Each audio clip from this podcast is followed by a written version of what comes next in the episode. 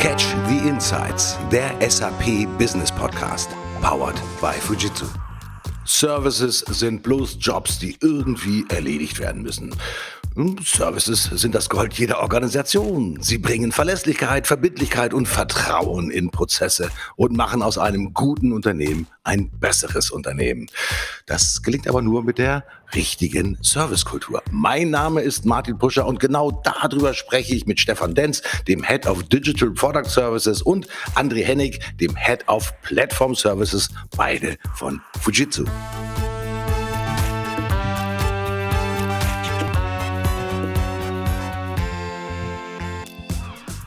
Ja, hallo André. Hallo Martin. Und natürlich, hallo Stefan. Grüß dich, Stefan. Moin Martin. Du sag mal, Stefan, welche Serviceleistung hat dich eigentlich so vielleicht in den letzten zwölf Monaten richtig geflasht, also richtig beeindruckt, wo du gesagt hast, wow, das ist mal ein guter Service? Äh, total spannend. Ähm, tatsächlich habe ich vor drei Monaten meiner Mutter, die ja doch schon etwas älter ist, ähm, einen Handwerker vermittelt, der ihre Dachfenster ausgetauscht hat. Und er kam dann, hat das alles gemacht und so weiter und ging dann wieder. Ich war selber nicht vor Ort. Und dann rief der mich aber tatsächlich am nächsten Tag an, beziehungsweise dessen Chef, und sagte, Herr Denz, hören Sie mal, wir haben wohl einen kleinen Fehler an dem Fenster Ihrer Mutter gemacht, weil eine bestimmte Dichtung nicht eingebracht wurde. Das fiel dem also wirklich in der Checkliste selber auf und kam dann unentgeltlich am nächsten Tag und hat die eingebaut mit der Begründung, ich kann doch kein halbfertiges Fenster einbauen, ihrer Mutter regnet es ja sonst rein. Und das fand ich einfach so klasse, weil dieser Mensch war so auf dieses Ergebnis, meine Mutter möchte ein sauberes neues Dachfenster und ein zunes Dach haben, also das gute Gewissens regnet rein. Und das fand ich einfach super. Da sollten sich mal andere etwas von abschneiden, würde ich mal sagen. André, wo Licht ist, was Stefan gerade gesagt hat, ist natürlich auch Schatten. Ja, wenn du mal so guckst, äh, gerade zum Thema IT-Services, worüber ärgern sich, glaube ich, die meisten Menschen, wenn sie an das Thema IT-Services in den Unternehmen denken? Naja, Martin, äh, es ist ja so, dass wir in den letzten zehn Jahren massiv daran gearbeitet haben, eigentlich IT zu operationalisieren. Das heißt, wie mache ich den Ablauf in einer IT-Fabrik so einfach äh, und teile die so auf, dass ich halt dort möglichst schnell abarbeite. Das bedeutet aber, dass ich eigentlich das Thema Stück weit in eine Ticketbearbeitungsfabrik umgewandelt habe. Das heißt, äh, am Ende des Tages äh, mache ich es dem Anwender möglichst schwierig, äh, vorne etwas einzugeben und äh, keiner weiß eigentlich an diesen vielen Schnittstellen mehr, warum er das eigentlich tut, was eigentlich der Zweck von dem Ganzen ist, weil äh, die Leute nur noch über diese Tickets miteinander kommunizieren. Und ähm, das führt am Ende dazu, dass ich eigentlich vielleicht das Problem oder die, das, was der Anwender eigentlich benötigt, äh, gar nicht mehr im Blick habe, ja, weil, weil jeder ja nur noch das kleine Stückchen von dem bearbeitet, was er gerade sieht, ja, äh, ohne das Endergebnis zu verstehen und auch nicht zu wissen, was braucht denn der davor eigentlich, um besser zu sein. Nehmen wir mal das Beispiel des Handwerkers, Stefan. Das war ja ein nachvollziehbares, tolles Erlebnis. Wäre ja schön, wenn in den IT-Services es genauso funktionieren würde wie in, in deinem Beispiel.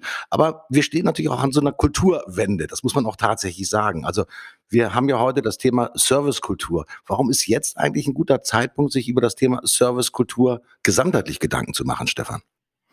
Ich glaube, das liegt einfach daran, ähm, was André gerade angesprochen hat. Man hat ja viele Jahre, über 100 Jahre hat man jetzt versucht, alles zu standardisieren, in kleine Rädchen zu packen und so weiter. Und entsprechend hat man auch ein, ich sage mal, Planungs- und, und Forecasting-Modell darum erschaffen. Ne? Also wenn wir mal zurückgucken, vor 100 Jahren ist General Motors beinahe pleite gegangen, weil sie sich zu viel Inventar äh, aufs Lager gelegt haben und nicht abverkaufen konnte. Und daraus ist entstanden, dass ich praktisch regelmäßig Forecasts und Planungsaktivitäten mache. So, jetzt ist aber natürlich in den letzten 100 Jahren einiges passiert. Ja, der Konsument, egal ob das jetzt im Business to Business ist oder im Business to Consumer, nimmt ja neue Themen, neue Trends auch anders wahr. Also ne, vor 100 Jahren hat es tatsächlich mal im Schnitt 30 Jahre gebraucht, bis jeder einen Fernseher hatte. Wie lange hat es gebraucht, bis jeder ein iPhone hatte oder ein Smartphone? Fünf vielleicht. So. Und genau das ist das gleiche Thema. Jetzt kommen wir also auf eine sich schnell verändernde Welt mit vielen veränderten Variablen, mit viel Unsicherheit. Und da reagieren wir mit einem System darauf, was darauf basiert, zu wissen, was übermorgen passiert. Und das geht halt nicht. Und wie reagieren wir heute darauf? Und das ist tatsächlich in jedem Unternehmen das Gleiche. Entweder wir wollen jedes Detail kennen. Ja, und das stellen wir uns jetzt im Service mal vor. Du gehst in einen Café und bestellst ein Espresso. Und in dem Moment würde das bedeuten, du würdest sie fragen, und welches Malwerk benutzen sie denn dafür? ja, okay. Aber, aber sind wir mal ehrlich, eigentlich interessiert dich das doch nicht, sondern du möchtest eine gute Laune haben, weil du ein leckeres Heißgetränk getrunken hast. Hm? Dieses Malwerk ist nicht das Thema, aber genauso arbeiten wir. Also auch in den Diskussionen, die unterschiedliche Unternehmensteile miteinander haben. Wir diskutieren darüber, welches Malwerk, welches Zahnrad du hast. Mhm. Interessanterweise die Alternative, wie wir darauf reagieren, wenn wir nicht genug Kontrolle ausüben, weil wir vielleicht nicht ganz verstehen, dann haben wir diese Let's Do It-Mentalität. Jeder mal Chaka, Chaka, Chaka und los geht's. Das heißt, wir springen in zwei Systemen herum und sind entweder total detailverliebt oder sagen hands off, los geht's. Und beides ist nicht der richtige Weg, sondern wir müssen einfach eine andere Dynamik finden, auch wie wir Ergebniserbringung, nämlich das, was mein Kunde daraus macht, messen und auch die Zufriedenstellung dieses Kunden. Und ich glaube, da hat der Handwerker einfach einen riesen Vorteil. Er ist maximal ein oder zwei Leute. Der muss nicht in einer Servicekette arbeiten. Und da tun wir uns halt schwer. Mhm. Jetzt nehme ich diesen Gedanken auf. Ich gucke virtuell zu André äh, rüber. André, wir sind im Service manchmal auch overengineert. Ja, weil natürlich, ich sag mal, viele Leute, die da drin arbeiten, sich natürlich wirklich mit den Zahnrädern ja beschäftigen. Dieses Bild, das Stefan eben gerade geprägt hat, ist natürlich toll. Aber die lieben ihre Zahnräder und die wollen auch eigentlich, dass sich da gar nichts ändert. Und irgendwie funktioniert es ja. Nur der Blick auf das Ganze fehlt, oder? Also es fehlt der Blick auf das Ganze und es fehlt auch der Blick auf das dahinterliegende Problem, was gelöst werden muss. Weil, mhm. ähm, sag mal, äh, äh, was, was der Stefan gerade richtig beschreibt, ist, viele Menschen beschäftigen sich heute mit dem Wie. Aber nicht mit dem Was und nicht mit dem Warum. Also, warum ist das überhaupt jetzt dieses Thema da? Und ist die Lösung, dass ich halt über die Zahnräder jetzt rede und wie mache ich, wie schleife ich die vielleicht noch effizienter, dass die noch besser, schneller zusammenarbeiten? Mhm. Oder muss ich vielleicht viel disruptiver, weil unsere, die Digitalisierung ist gerade disruptiv. Die, die äh, tut halt grundsätzliche Fragestellungen in den Raum werfen äh, und ganz andere Lösungen anbieten. Ich muss meine Perspektive ändern. Ich muss eigentlich auf den Grund, warum stellt der Kunde diese Anfrage? Was will er denn eigentlich lösen? Weil auf der Kundenseite haben wir doch das gleiche Thema. Ja? Also es ist ja nicht nur ein Dienstleister-Thema, weil auch der Kunde kommt halt aus dieser, sag ich mal, äh, Stück weit Welt ja, wir sind ja alle gemeinsam in dieser digitalen Reise. Und auch der Kunde fühlt sich erstmal sicher, wenn er über die Zahnräder redet. Mhm. Ja?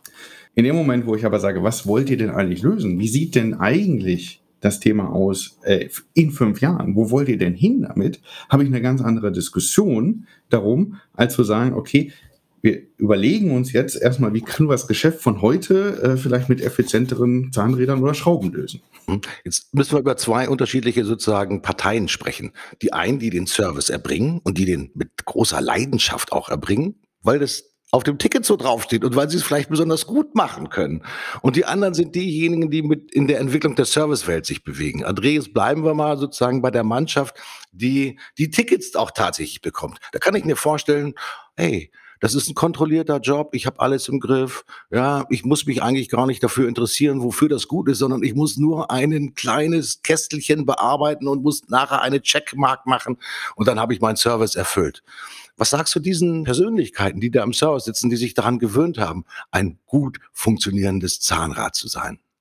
Das ähm, führt uns halt dazu, dass man äh, ein Stück weit sagen muss, die Effizienz des Zahnrades ist nicht mehr eigentlich dann die Aufgabe, sondern es ist tatsächlich zu sagen, wie tue ich diese Maschinerie, diese Abläufe denn optimieren? Weil das Zahnrad wird immer mehr stärker automatisiert sein. Mhm. Ja, das ist also tatsächlich ein, eine der großen Veränderungen, die wir haben. Automatisierung, äh, standardisierte Abläufe, modularer Aufbau von Systemen. Das wird immer eine stärkere Rolle spielen, weil sonst bekommt man halt auch diese Geschwindigkeit, in der sich halt die Digitalisierung bewegt und auch die, äh, sag mal, die Welt in Summe sicher verändert. Nicht hin. Ja, also wenn ich immer wieder anfange, ich überlege mir jetzt, wie baue ich die Zahnräder, wie betreibe ich sie und so weiter, tue ich ja eigentlich das grundsätzliche Thema gar nicht adressieren, nämlich den Geschäftsgrund um den es geht. Ja?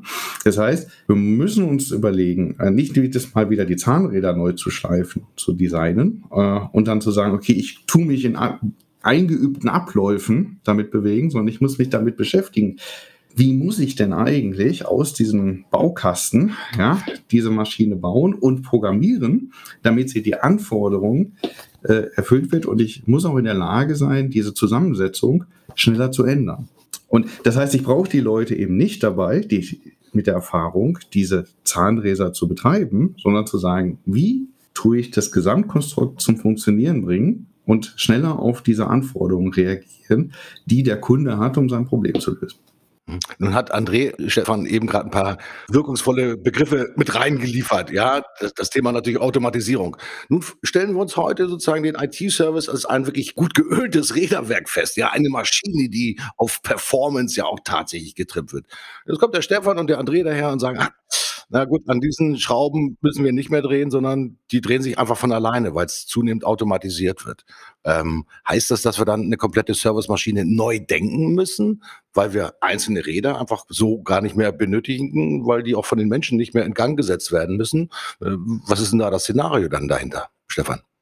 Also ich denke tatsächlich, eine der großen Themen wird einfach sein, dass man viel stärker die Leute, die sich heute noch als Zahnrad sehen, zuerst mal mit dem Thema Fehlerkultur auseinandersetzen muss. Ja, also tatsächlich ja ein, eine der Themen, warum Leute so, sich so sicher fühlen in klassischer Ticketbearbeitung ist, ich messe lediglich, Ticket kommt bei mir an und wie lange brauche ich, bis ich es gefixt habe. Das ist sehr stabil und da habe ich keine Ängste.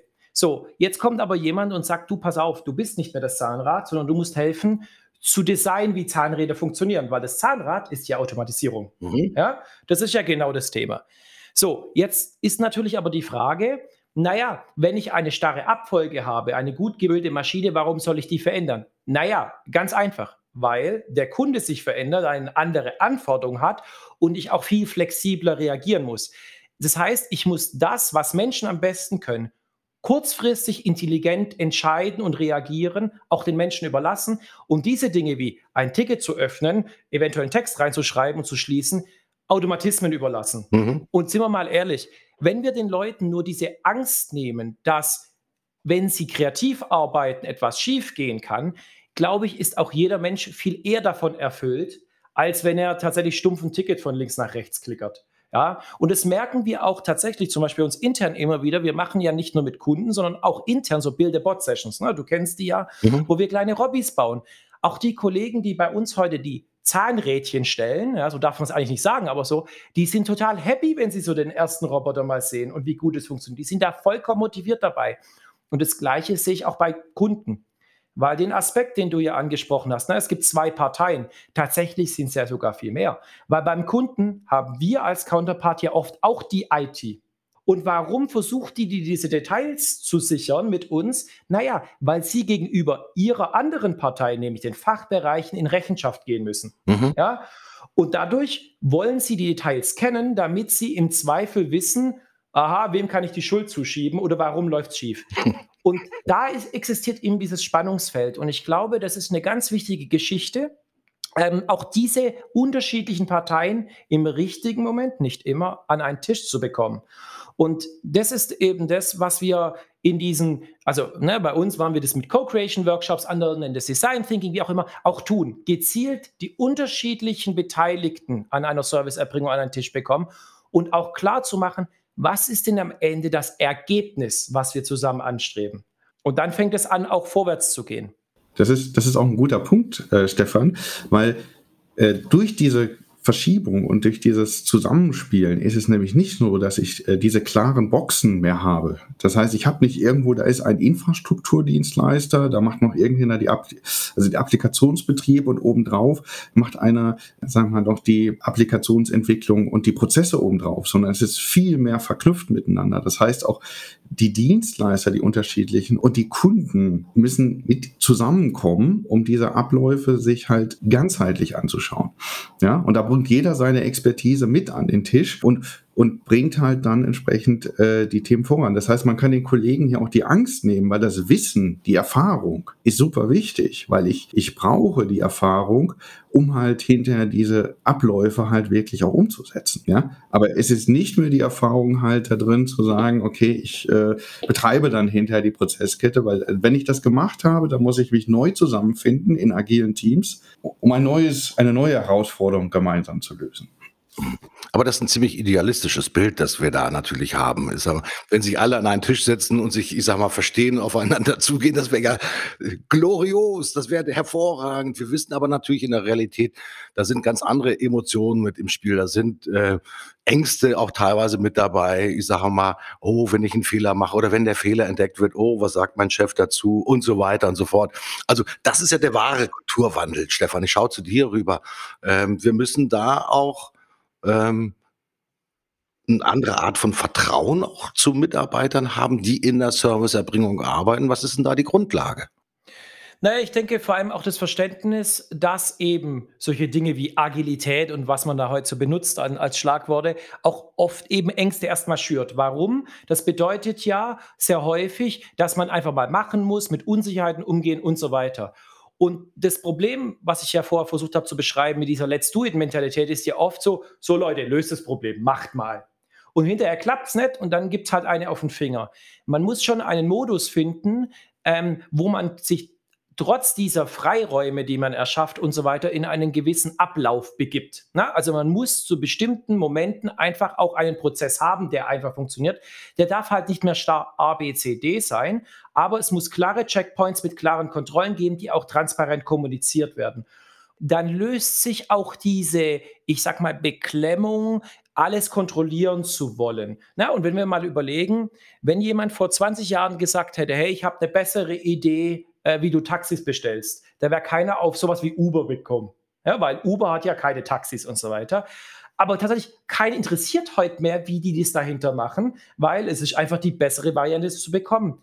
Weil der Service anders organisiert wurde. Und ich glaube, dieses Idealbild, wie du es richtig gesagt hast, kann man nur wirklich auch im, im Kopf der Leute durchsetzen, wenn man klare saubere, transparente Art der Messung und Steuerung dieser Dinge hat. Ja, da kann ich nur, nur zustimmen. Also agiles Arbeiten und, und schneller Arbeiten in der Form, in der man kollaborativer zusammenarbeitet, äh, führt nicht ins Chaos, sondern eher im Gegenteil. Es bedeutet deutlich mehr Kontrolle. Es, es braucht aber eine gesunde Fehlerkultur, weil das ist eigentlich das Ziel, nämlich schneller etwas auszuprobieren, aber auch schneller zu erkennen, dass man auf einem Irrweg ist und etwas anderes probieren muss. Ja, und das heißt, äh, die Kriterien am Anfang, wo ich diese Punkte kenne, die müssen schon definiert sein. Und das darum, hilft aber der Organisation wieder ähm, und gerade, sage ich mal, diesen blauen Managern, die alles kontrollieren wollen, natürlich, und die auch das Ergebnis wissen wollen, wieder gibt wieder die Sicherheit. Also ich kann in diesen agilen Teams sehr wohl untereinander arbeiten, kollaborativ, das muss ich nicht kontrollieren, aber ich muss den Rahmen genau definieren, in dem das stattfindet. Mhm. Und was ich brauche, ist doch Verlässlichkeit. Ich meine, wenn ich, wenn ich Services erbringe, André, schau nochmal zu dir rüber, virtuell, der Service muss ja erbracht werden, so oder so. Ob er automatisiert oder mit Menschenkraft oder mit menschlicher Intelligenz erbracht wird, spielt ja gar keine Rolle. Äh, genau, und äh, da, e, egal was ich mache, also äh, das ist auch sehr wichtig, sowohl in der Kundenerbringung, ja, also dieses Thema wirklich äh, ich stehe zu meinen Aussagen, ich, ich, gebe ein Versprechen über, wann ist etwas fertig, ja, wann, wann liefere ich meinen Teil dazu, ja. Ähm, äh, auch das Thema SLAs ist, ist sehr wichtig, weil ich muss sagen, okay, was mein Teil, ja, was tut dieser Service halt eigentlich zusichern, damit andere agile Teams wieder darauf verlassen können, ja, dass ich sagen kann, okay, ich weiß genau, was ich von dem anderen bekomme und da brauche ich mich nicht drum kümmern, weil das machen die, ja, ich kümmere mich um meinen Teil, ja, und äh, nur so funktioniert das Ganze. Also es ist sehr wichtig, halt wirklich diese Verbindlichkeit auch zu haben. Ja, viel mehr in, äh, als in, in einem Wasserfallmodell, wo ich halt jemanden habe, der das auf Task-Ebene steuert, ja, sondern ich sage zu, in drei Wochen, na, habt ihr diese Lösung oder in drei Monaten oder was auch immer ich zusichern kann. Aber da muss ich das auch mal einhalten, weil das habe ich, ich habe ein Versprechen gemacht. Und ich glaube, da, da, da spricht der André gerade eines der wichtigsten Elemente, meiner Meinung nach jeglich gut funktionierende Unternehmung an. Verantwortung. Die Basis, also ich, ich, ne, jeder von euch kennt ja sicherlich Maslow, ja, da gibt es ja diese Bedürfnispyramide. Und so wie wir erstmal für unser eigenes Überleben kämpfen, ne, ist tatsächlich so, die Grundlage einer unternehmischen Zusammenarbeit ist Verantwortung. Weil, wenn jedem klar ist, für was er verantwortlich ist und für was er einsteht, dann fällt er im Zweifel, wenn alles andere zusammenbricht, darauf zurück. Und das ist ja das Typische, was ja auch jedes Unternehmen die immer erzählt. Oh, Geschäftsjahresende, Zahlen nicht ideal. Was macht der Vertrieb? Er versucht, das zu verkaufen, was am günstigsten ist, weil seine Verantwortung ist, seine Zahlen zu schaffen. Und dann verkaufe ich zur Not Gummibänder oder Mama-Salat, wenn es denn sein muss. Und das ist ja schon ein Thema. Daran halten sich ja auch eben die Stempelarbeiter, ne, also die Zahnrädchen heute fest. Die Verantwortung ist, ich muss das Ticket schließen. In einer unbekannten Welt wird es oft sehr schlecht gemanagt und dann verwechselt man Agilität mit Beliebigkeit. Oh, heute musst du das machen und morgen ist das Tor vielleicht zwei Zentimeter weiter rechts und zwei Zentimeter links. Das geht eben nicht. Und dann glaube ich auch, ist das Vertrauen auch viel schneller da, wenn klar ist, wer macht eigentlich was wann im Sinne von Ergebniserbringung, nicht im Sinne von Tätigkeit. Und ähm, das ist einfach ein, ein Thema, was wir auch, egal wo, immer wieder diskutieren und auch immer wieder sehen. Was wir haben, auch gerade in der SAP-Welt, wir kümmern uns natürlich auch um die SAP-Anwender, haben wir auch unterschiedliche, ich sage mal, Prozesswelten. Wir haben ja auf der einen Seite natürlich Unternehmen, die wahnsinnig agil dem Kunden die Wünsche von den Lippen ablesen, sich an den Kundenbedürfnissen ausrichten und die äh, Produktion dann alignen, wie man so schön sagt. Und dann haben wir wiederum auf der anderen Seite die Unternehmen, äh, André, die natürlich, ich sage mal, sehr stabiles Geschäft haben, die von mir aus im Rohstoffmarkt unterwegs sind, wo man längere Planungszyklen hat und wo die Leute sagen, naja, so wie wir es in der Vergangenheit erfolgreich gemacht haben, so machen wir es auch in der Zukunft äh, weiterhin erfolgreich. Müssen sich beide Unternehmen hinsichtlich ihrer Servicekultur verändern? Die im dynamischen Umfeld und noch die in einem eher statischen Umfeld? So Martin, was du beschreibst, ist ja genau der Unterschied, wo Unternehmen auf ihrer digitalen Reise sind. Was man als Dienstleister natürlich auch wirklich äh, sehr wichtig, ganz am Anfang mit dem auch, auch erkennen müssen mit zusammen mit dem Kunden, okay, wo steht er? Aber niemand kann sich der Digitalisierung verschließen. Es ist, gibt immer jemand, der disruptiv ein Geschäftsmodell auf einmal äh, verändert, ja, oder äh, ganze Geschäftsmodelle auf sich äh, wirklich weggehen. Das heißt, ich muss mich der Digitalisierung stellen. Es mag nicht aktuell sich so anfühlen, zu sagen, jetzt muss ich React handeln. Also es kann durchaus sein, dass Unternehmen noch äh, drei, vier, fünf Jahre durchaus so weiterarbeiten können wie heute. Aber sie müssen sich damit beschäftigen und äh, sie brauchen halt dann auch einen starken Partner, der, äh, sag ich mal, diese Möglichkeiten unterstützt, weil äh, aus der eigenen Kraft das zu machen, können nur ganz wenige Unternehmen. Man will sich ja nicht eigentlich mit den, genau mit den Zahnrädchen beschäftigen, wenn wir da ein bisschen am Anfang sind, sondern ich muss mich um meine digitale Strategie kümmern. Ich muss sagen, was bedeutet denn das, wenn ich Geschäftsmodelle digitalisieren möchte, weil die IT ist ja inzwischen als Wertschöpfung in die Businessprozesse angekommen. Ja, also das heißt, es ist der, der, der Unterscheider sind Digitalservices. Ja, äh, habe ich eine App auf einmal, um Bestellungen äh, auszulösen, um, um einen Kundenkontakt zu managen. Ja, alle diese Themen sind ja Teil der Wertschöpfungskette. Ja, und Unternehmen, die diesen Prozess nicht mitmachen, das ist so ein bisschen ähnlich wie, wie Lean Manufacturing in den 80er Jahren, wo äh, Toyota belächelt wurde. Äh, und nach ein paar Jahren haben die Unternehmen festgestellt, die diesen Zug verpasst haben, sie kommen nicht mehr hinterher und ganze Unternehmen sind vom Markt verschwunden. Ja. Aber es muss natürlich auch mal die richtige Zeit sein, die Idee wirklich auch tatsächlich zu transportieren und sie auch wachsen zu sehen. Stefan, das ist natürlich auch das, was du auch eingangs auch gesagt hast. Das ist auch eine mentale äh, Geschichte, dass man sich auch wirklich geistig auch ein bisschen darauf erstmal einstellen muss, dass die Servicekultur der Zukunft definitiv bei vielen Unternehmen nicht mehr die Servicekultur von heute sein wird und dass man sich jetzt mit Verantwortung ja auf den Weg machen muss. Nun weiß ich von äh, Fujitsu natürlich, es gibt einen Service Hub und das Thema Servicekultur ist natürlich auch schon in ein Produkt auch eingeflossen. Ähm, ist das, Stefan, ich schaue zu dir rüber, eigentlich so die Notwendigkeit, um überhaupt seine eigenen Services und auch seine Servicekultur verändern zu können? Ja, also und gut, gut, dass du das ansprichst. Es ist tatsächlich so, wenn du dir heute anschaust, wie unsere Kunden oder auch Partner oder wir auch selber unsere IT konsumieren, um unser Geschäft voranzubringen. Ne? Bei uns ist es relativ simpel, weil wir sind ja ein IT-Provider. Aber wenn ich jetzt mal so diese durchschnittlichen Kunden angucke, wie konsumieren die heute IT? Traditionell haben die irgendwo irgendwelche Server stehen und darauf bauen die ihre SAP-Landschaft, so wie ihr das gesagt habt. So, jetzt kommt aber dazu, jetzt brauchen die noch ein Reporting. Jetzt kommt noch dazu, jetzt muss ich mal schnell noch einen Webstore machen. Jetzt kommt noch dazu, muss ich Folgendes tun. Und dann habe ich ja das Problem, dass ich darauf erst sehr flexibel reagieren muss. So, Auftritt, die Cloud. Ja, das ist das, was der Eilheilsbringer, die Cloud. Jetzt kommt aber dazu, dass die Cloud natürlich, wie sie erstmal im Kern gedacht ist, zwar flexibel, schnell nutzbar ist, aber die passt ja tatsächlich trotzdem nicht in meine Prozesse. Ne? Wie sorge ich dafür, dass Dinge sauber zusammenpassen und vor allem auch meinen Sicherheitsvorschriften und so weiter zusammenspielen. Dieses Zusammenspiel eben da ist, dass ich mir sicher bin, ich nutze eine Cloud oder einen Plattformservice so, dass er in mein Geschäft passt, aber auch meinen Sicherheitsstandards entspricht. Na, stellen wir uns mal vor, du bist bei einer Versicherung, die führen Cloud ein und morgen sind deine Daten auf irgendeiner Webseite. Ja, das sind so diese Themen. So, und jetzt kommt also dieses Thema, dass dein Anspruch ist, ich will das konsumieren. Jetzt hast du aber einen sehr schon spezifischen Geschäftsprozess, der angepasst ist auf genau dein Geschäftsmodell, hast aber ein hochgradig standardisiertes Thema wie eine Cloud. Wie kriegst du diese beiden Dinge zusammen? Cloud rund, dein Geschäft eckig, das funktioniert nicht. Was wir jetzt im Prinzip im Sinne dieser Servicekultur erschaffen mit dem Service Hub, ist ein Vehikel, wo wir Konsum von Cloud, aber auch spezialisierten Plattform-Services aus einer Hand hochautomatisiert und orchestriert passend liefern können.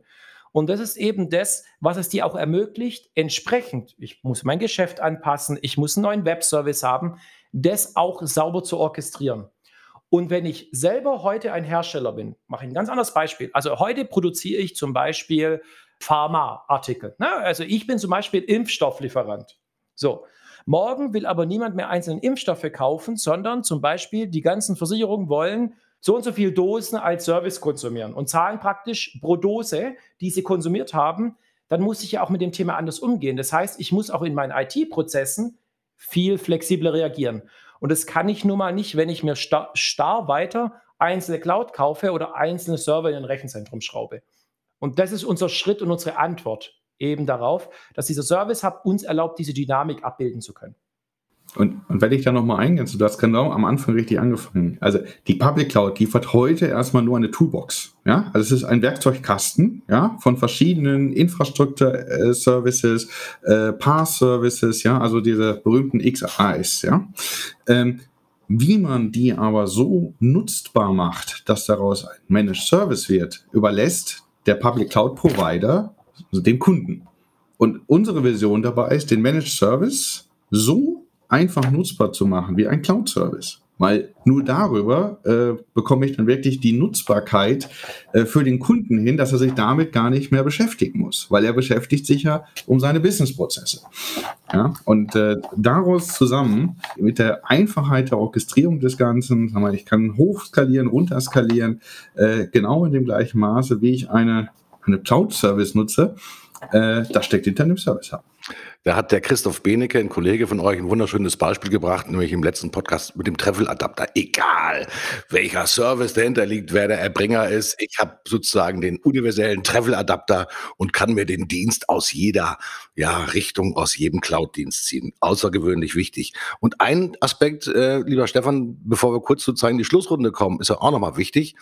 Nur dann, wenn ich meine Services auf diese Art und Weise automatisiert und orchestriert habe, dann habe ich doch plötzlich den Blick frei für mehr Business Value, oder? Weil ich dann mich eigentlich nicht mehr permanent im Maschinenraum aufhalten muss und zusehen muss, dass die Zahnräder ineinander greifen, sondern hier sprechen wir dann davon, die Vorwärtsbewegung ist eine andere. Absolut. Tatsächlich, und das ist egal, auch, ne, egal, wieder bei uns oder auch bei, bei unseren Kunden oder Partnern. Tatsächlich beschäftigen sich heute sehr viele Menschen immer noch damit, einfach das Licht anzuhalten. Anstatt damit, wie sorge ich dafür, dass meine Kunden auch ein Licht haben? Und diese Verschiebung wird einfach stattfinden müssen. Ansonsten kannst du dem Anspruch deiner Kunden ja gar nicht mehr treu bleiben. Und das ist, glaube ich, eine ganz wichtige Geschichte. Und am Ende des Tages geht es doch darum, wenn ich Kaffee trinken will, interessiert mich das Malwerk nicht, sondern ist der Kaffee super, bezahle ich den, ist er nicht super, beschwere ich mich und will Nachbesserung. Und das ist die Diskussion, die man führen muss. Welche Sorte von Kaffee wollen Sie und in welcher Qualität? Und dann entsteht auch Innovation und dann entsteht auch Vorwärtsbewegung. Mhm. Wir wollen uns nach vorne bewegen. Mit welchem Motto, äh, lieber André, bewegst du dich jeden Tag nach vorne, um Services besser zu machen? Ja, Martin, ich habe schon eigentlich seit, seit ich denken kann ein klares Motto für mich. Das ist die Welt jeden Tag ein bisschen besser machen. Das ist versuche ich zumindest jeden Tag. Ja, man, man muss mal auch zwei Schritte zurückgehen. um dann halt entsprechend dorthin zu kommen. Aber das ist äh, ganz wichtig in einer Servicekultur, äh, dass jeder, also wenn jedes, jeder versucht, in diese Richtung zu arbeiten, dann wird es auch ein Erfolg. Mhm. Stefan, was treibt dich an? Ich glaube, es sind zwei große Aspekte. Das eine ist tatsächlich, ähm, dauernder Change ist gut, man muss sich ständig anpassen, aber das zweite ist, zusammen geht alles besser.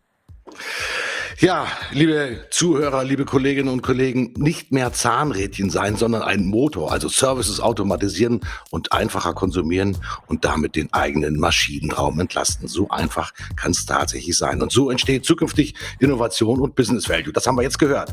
Ich freue mich auf die neue Servicewelt, ja, vor allem mit dieser kundenzentrierten Kultur, wo der Kaffee ganz besonders gut schmeckt. Und sage danke, ja, für die Einsicht und Aussichten von meinen beiden Experten hier im Podcast. Ich sage Tschüss an André André. Tschüss, danke. Und ich sage natürlich Tschüss und bis zum nächsten Mal, mein lieber Stefan Denz. Danke, Martin, und bis bald.